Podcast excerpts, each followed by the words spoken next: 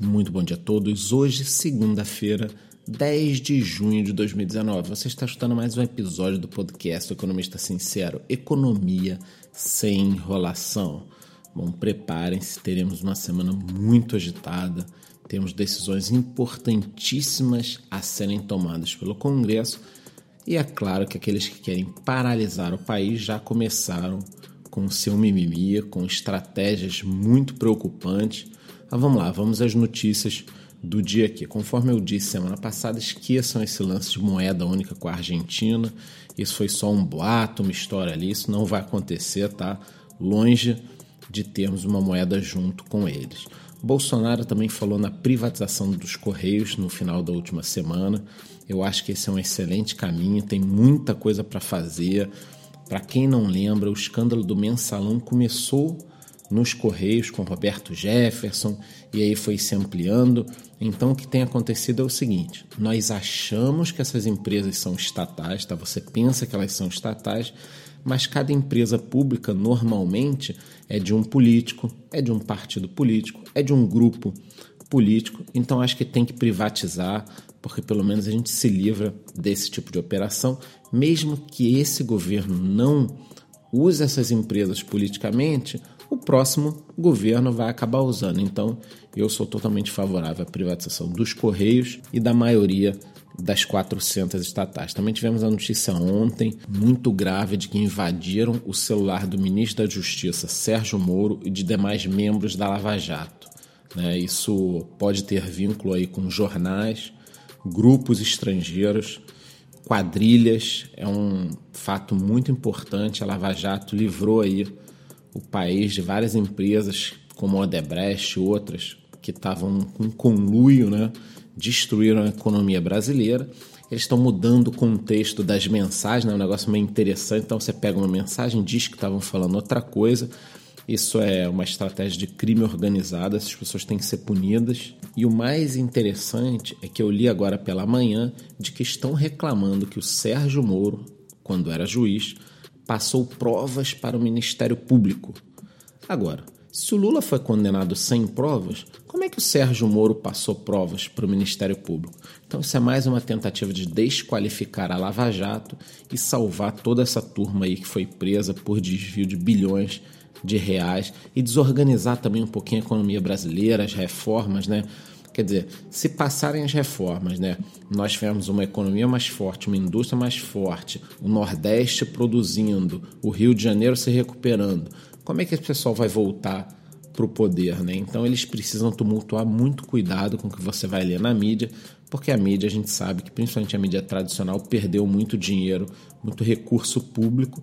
Então eles precisam, de qualquer forma, colocar a quadrilha que estava antigamente no poder de volta para que esse dinheiro volte a fluir aí naturalmente. Então, muito cuidado com o que você anda lendo, leia com cautela, porque é, a, a, história é muito grave. A reforma da Previdência está para passar agora. Eu venho falando para vocês: a gente vai ter uma reforma, um trilhão de reais. O país vai sair do buraco e às vésperas disso eles vão tentar de tudo. Nem começou ainda essa guerra que vai abranger aí todos os segmentos cultural, tecnológico, estratégico esse pessoal aí é capaz de tudo, tudo mesmo, para voltar ao poder. Falando aqui um pouquinho de mundo, a notícia que saiu recentemente é de que a economia do Reino Unido que não anda tão bem. O que está acontecendo é que eles estão nessa história de vai não vai do Brexit, sai não sai né, da União Europeia, e aí o país está paralisado, né, a economia está sofrendo, isso é natural, é a pior coisa que existe é a indecisão. O PIB caiu 0,2% em abril.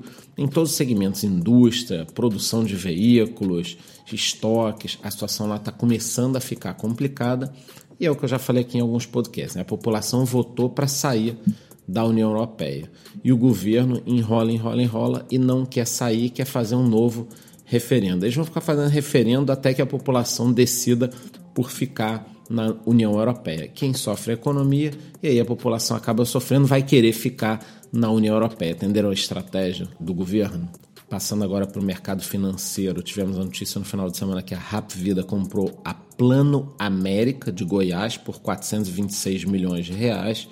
Mês passado, a Rap Vida comprou o Grupo São Francisco por 5 bilhões de reais, ou seja, a Rap Vida, que era aí desconhecida da maioria da população, não para de crescer. O segmento de saúde é um segmento com muito futuro.